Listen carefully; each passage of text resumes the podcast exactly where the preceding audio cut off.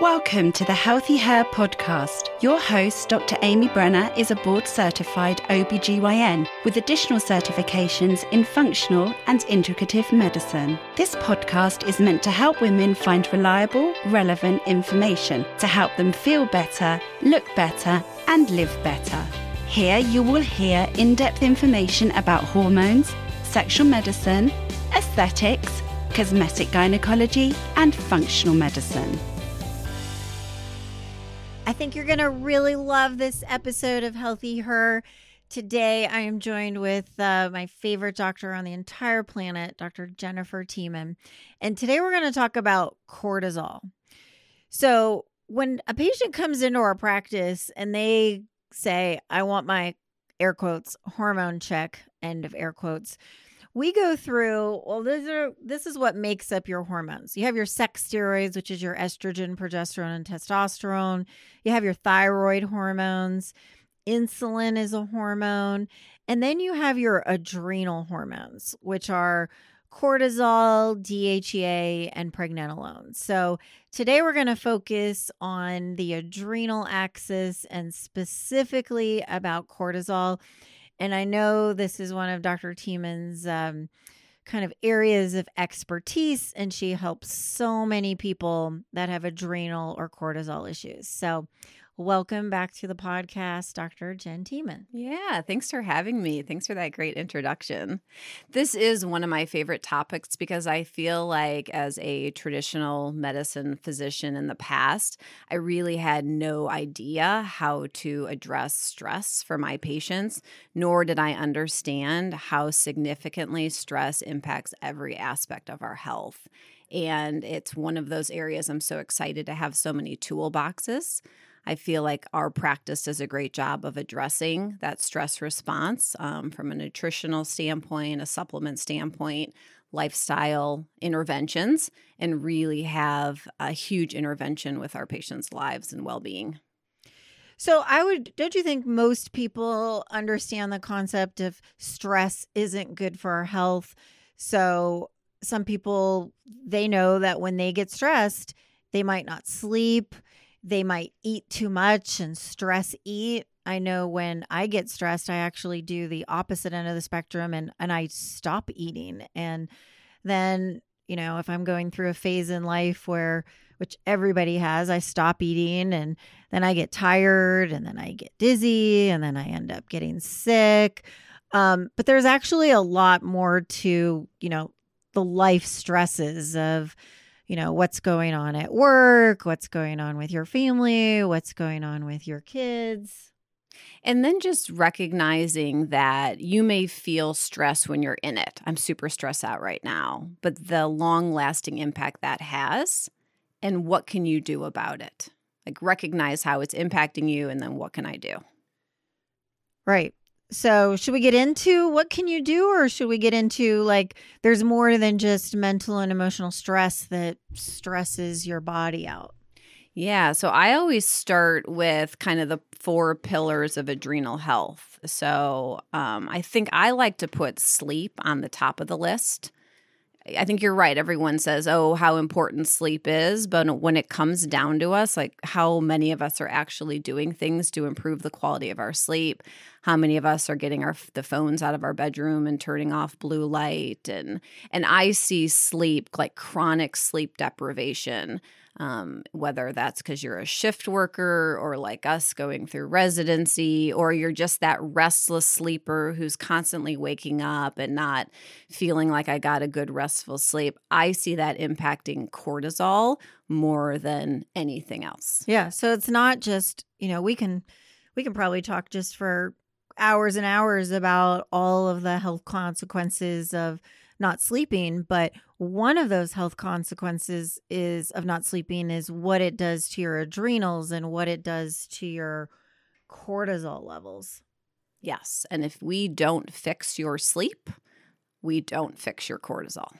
Yeah. And think about how long people suffer not sleeping. Yeah. I mean when i used to deliver babies it was it was just a mess and you know you think as you know you have to practice what you preach it's hard to t- i think it's hard to take advice from people that aren't actually good at their profession. Kind of like when you get your hair done, you want to go to somebody that has nice hair. When you go to the orthodontist, you want to go to somebody that has nice teeth.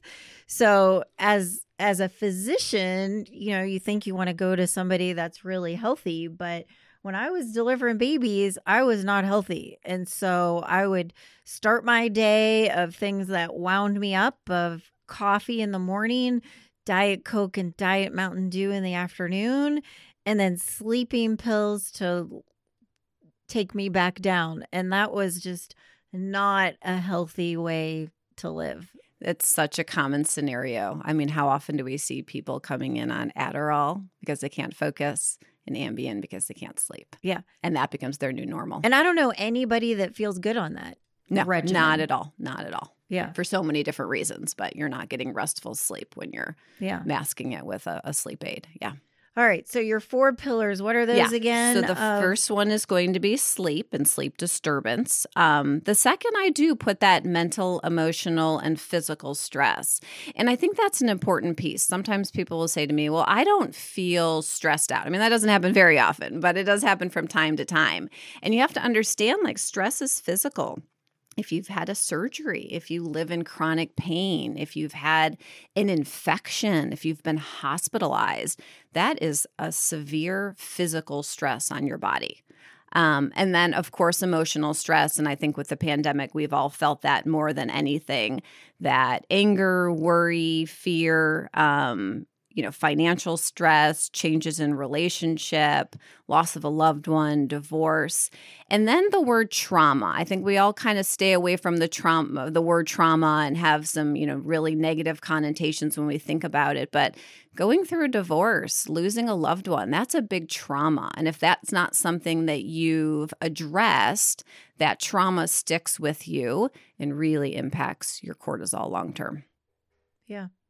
So we got mental and emotional stress of all those things you mentioned. We talked about the sleep issue. So that's one and two. What else? Number three, insulin resistance. You can also call that, you know, uh, glycemic dysregulation. And we've had podcasts on that, so I don't think I need to go into great depth. Um, but really, you're when you are stressed out, if you have insulin resistance, cortisol will make your insulin resistance worse. And it's it's a two-way street. So also insulin resistance can trigger dysfunction in cortisol. Yeah we you and i did an in-depth uh, look at insulin resistance and how to diagnose it and how to look at it. And uh, i think what's interesting is insulin resistance can cause stress issues, but stress issues can actually even lead to insulin resistance. But you and I talked about that in detail in episode number 10. So y'all should go back and check that one out because that was a really good one. Too. It was, yeah, very helpful. And then number four, my fourth pillar is going to be inflammation. And I think of inflammation a lot in regards to our gut health. You know, we know our 75% of our immune system is within the lining of our gut, and we are constantly exposed to these environmental toxins. And that's going to create a leaky gut barrier that's going to create um, an imbalance in the good bacteria, and that all leads to inflammation in the system. Um, when you're pushing tons of caffeine and alcohol, that triggers inflammation. When you're carrying extra weight, that belly fat is an absolute inflammatory state. When you live in chronic pain, all of that influences inflammation and kind of is that fourth pillar that we really try to address when we're getting to the root cause of your adrenal dysfunction. Yeah. So, just to summarize, your four pillars of common stressors are mental and emotional stress, sleep issues, blood sugar issues, and then inflammation. So, when you're seeing patients, um, and so, and you already know somebody has a blood sugar issue or a sleep issue or they have a lot of chronic anxiety, are you working on fixing those first or are you going to want to look at their adrenal hormones or their cortisol levels? I like to look at their cortisol levels from the very beginning because I feel like it's such a root of dysfunction that if we put that on the back burner, we're using too many band aids. So a lot of times we come in, or patients sometimes come in with blood work, and they actually have a cortisol blood test. What are your thoughts on how to test cortisol? Yeah, the the serum testing is pretty useless. So uh, cortisol is very pulsatile. Number one, Number two, we have two forms of cortisol. One is a total, which is actually bound to protein, and then we have free cortisol, which is going to be your active, that's going to you know bind to receptors. Um, when you test a serum cortisol, even if you're looking at it in the morning, that is one data point. You have no idea what's happening the rest of the day. So we always get a four point salivary free cortisol test where the person is taking home a kit. They're providing a saliva sample. They have a two hour window to do that. The first one is first thing in the morning, as soon as their eyes open for the day. And then you have these two hour windows throughout the day to provide your other four samples. And then we're able to plot those on a curve to see exactly what's happening throughout the day. And that also gives us a little insight to the reason behind their high cortisol as well. So we can look at those patterns. Yeah. So when we get these ranges, you know, it's supposed to be actually the curve I explain to patients is eh, we, we plot it on this graph and it the shape of the graph actually looks like a lounge chair is it should be higher in the morning and then kind of just decrease throughout the day and be lowest at night so you can actually go to sleep what are some what are the symptoms or what happens if your cortisol is outside the range? I guess we'll start with well, what happens if it's too high or what's the problem with that? Yeah, what I notice most for patients is that wired tired. You have kind of a negative energy. You feel restless, you feel on edge, you feel anxious, but you're exhausted. It's not a positive energy. Um, absolutely midsection weight gain, insomnia. You know, you can have difficulty falling asleep, but what I hear more frequently is I'm exhausted. I fall asleep just fine. I'm waking at two, three, four in the morning, and it's almost like I have a second energy. I'm lying there awake, and my mind is just thinking about what I need to do next irritable, can absolutely bring on temperature changes. So, actually, night sweats can be caused by elevated cholesterol. Um, over time, we'll see issues with blood sugar, high cholesterol. People get sick more often when their cortisol is high, so it suppresses the immune system. Absolutely interferes with your thyroid function, so kind of decreases your conversion of T4 to T3 hormone. So people can sometimes feel like, I've been on thyroid medication, it used to work, it's no longer working. Um, and just accelerates that whole aging process, kind of throws off our sex steroids. Yeah, so it's not just about even the, these symptoms is actually having a high cortisol can have some long-term consequences. I think I even read some studies where if you have a cortisol issue, it can actually increase your risk of getting certain cancers. Yes, absolutely. So what about the flip side is what if your cortisol is too low? Then I think the predominant symptom is fatigue. I mean, people are just absolutely exhausted. It's the I can't get out of bed. I start my day not being able to function and just things never get better. Um, you can still experience the difficulty sleeping at night. Um, you can find that your digestive tract just isn't working in the same way, um, feel very emotionally depleted, just not motivated, crave sugar, because you can often have some episodes of hypoglycemia, lose your sex drive, does the same thing in terms of decreasing our immune system, and then also, you know, not responding to the typical thyroid treatments. Yeah. So we talked about some of the things that lead to cortisol issues, your four pillars of common issues, how we identify this with a saliva test, what are the symptoms of too high or cor- too low cortisol, and then last but not least, but what do we do about it? How do we treat this? Yeah, absolutely. Um, so I would say I first start thinking about what can I do to reduce stress. And there is a real clear mind body connection. It's very real, it's very powerful. So sometimes patients come in and they're not really buying into that meditation can help to regulate my cortisol. That if I've had past trauma and there, you know, I have things that are unresolved in my life, that seeing a therapist can be helpful.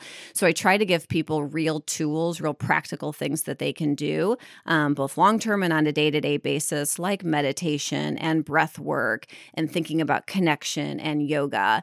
And I try to just really stress this is a huge piece of how we're going to ultimately quote unquote fix your cortisol um, and that it's not you know hocus pocus Yeah. Yeah. Uh, wh- what do you specifically do to kind of follow this advice? Because I got to be honest, like I am not.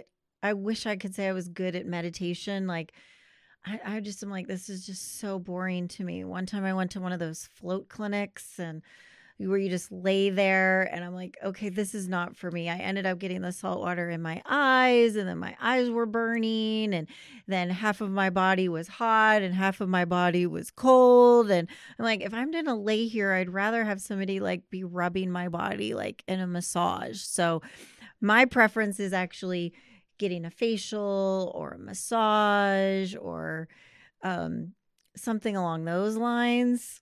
Wh- what about you? Um, I like to journal.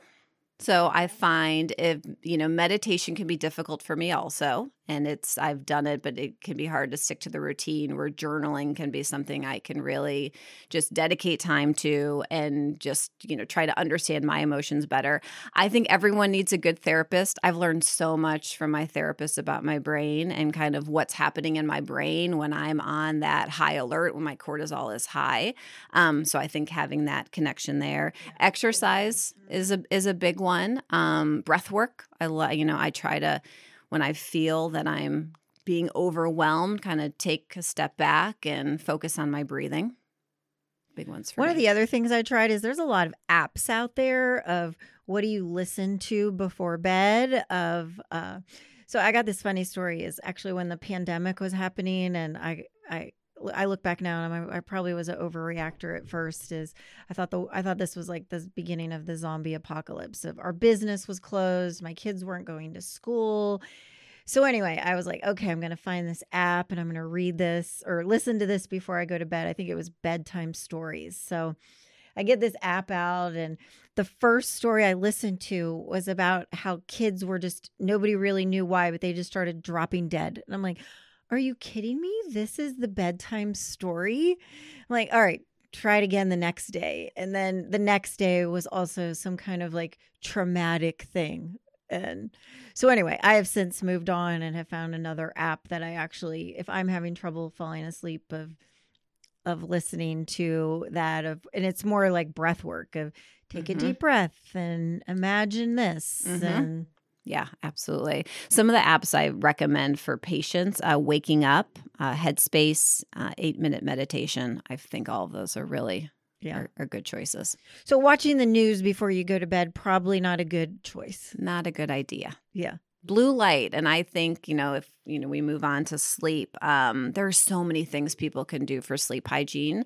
I use some very specific supplements to help lower cortisol at night after i have your saliva cortisol test back um, but just being cognizant of of dimming your lights before you go to bed don't eat you know before bed. That's just going to activate your cortisol. Um, i hear that a lot. It's kind of surprising how many people are eating late at night or even waking up and feeling like i'm just going to eat something so i can go back to sleep. That's one of the worst things you can do for cortisol uh, getting off your phone, you know, turning off your electronics. I love to read before bed, but it has to be a non-screen. So I actually buy the paper book back book and I find something that's just enjoyable to read, nothing too scientific, and that puts me Yeah. right Not work stuff. Not work stuff, definitely not. It's important to unwind Yeah. for sure. I find that really also really works for me too. Of just a novel that I don't have to think too hard, easy reading, and it just makes me so sleepy. So And then, really, the next thing I like to use this analogy I mean, when you have cortisol dysfunction, it's like you're running on empty. You know, you've depleted your savings account. There's nothing left to fuel you, and you're just running on fumes. So I, I tell people think about depositing into your savings account, building up your metabolic reserve so that when you're handed that stress at work or relationship or with your kids, like you have the the perseverance to get through it. Well, how do you do that? You know, you have to have a nutritious diet. You have to eat colorful food. And if you're looking at your diet saying, I can't eat enough or I can't get my hands on what I need, take a supplement. I mean, I love the supplement Mitocore. It's all about mitochondrial health, B vitamin C. You need those. You're completely depleted.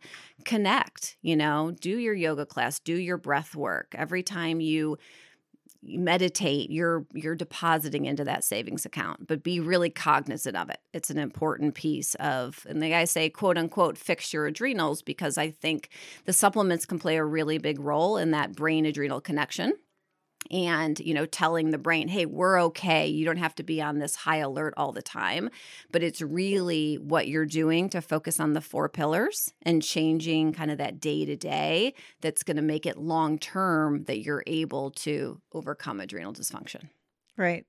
So i think uh, one of the things that i know we both do is we like to get to the root cause of identifying what the problem is of why why your body is stressed out with identifying those four pillars but while we're working on those of using these supplements to support your ad- adrenals while you're making those lifestyle changes. And one of the reasons why a healthy diet and sometimes a, a good quality multivitamin like Mitocore you mentioned is because all of these nutrients are needed to make your adrenal hormones and if you don't have the building blocks then you can't make the the final product. Exactly. Yeah.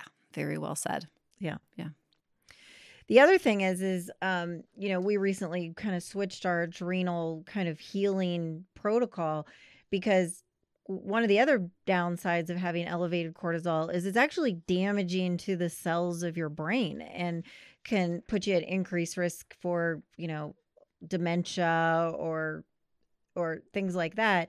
And so there's an ingredient. Um, I, am always bad about how to pronounce it. The bar- Bacopa. Bacopa. I'm mm-hmm. like Bacopa, Bacopa, mm-hmm. and it actually helps. That ingredient in one of our adrenal supplements actually protects your brain from the adverse effects of elevated cortisol. Yes, so neuroprotective. So yeah, the we use herbs that are in a combination. They're called adaptogenic herbs and yeah, like I said, it's the brain that's in the driver's seat. So we're trying to commu- allow for better communication between the brain and the adrenal glands that, you know, and and be able to regulate that cortisol better. So the combinations contain things like ashwagandha, rhodiola, L-theanine, and then I love the bacopa. Um, and we use different combinations depending depending on what stage of adrenal dysfunction you're in. And that information we get not only from the symptoms you're having, but also from your four point salivary cortisol test. Yeah, so it's really it's really customized, and that's why I think the uh, adrenal test is is a key aspect in balancing all your hormones, and and I also think this is one reason why going to somebody that does integrative medicine rather than just a kind of a hormone clinic that might be cookie cutter is it's not just about testosterone. It's not just about estrogen, but really balancing the symphony of all of those hormones like like we mentioned at the beginning, including your adrenal hormones. Yeah, perfect. Well, thanks for joining us. This is always my favorite um it's just always good to sit down and talk to you and and make sure we're kind of treating people the kind of similarly in our practice. Thank you for listening to this episode of Healthy Her. You can find us on Instagram, Facebook, and the web. Go to www.dramybrenner.com to learn more. This podcast is for general information only and does not constitute as medical advice the practice of medicine, nursing, or other healthcare services. No patient physician relationship is formed. The information in the podcast and any references, material, or links are at the sole discretion of the listener and not meant to be a substitute for professional medical advice, diagnosis, or treatment. Listeners should not delay or disregard obtaining medical advice for any medical issues or diagnoses that they may have and should seek medical advice from their healthcare provider for any such conditions.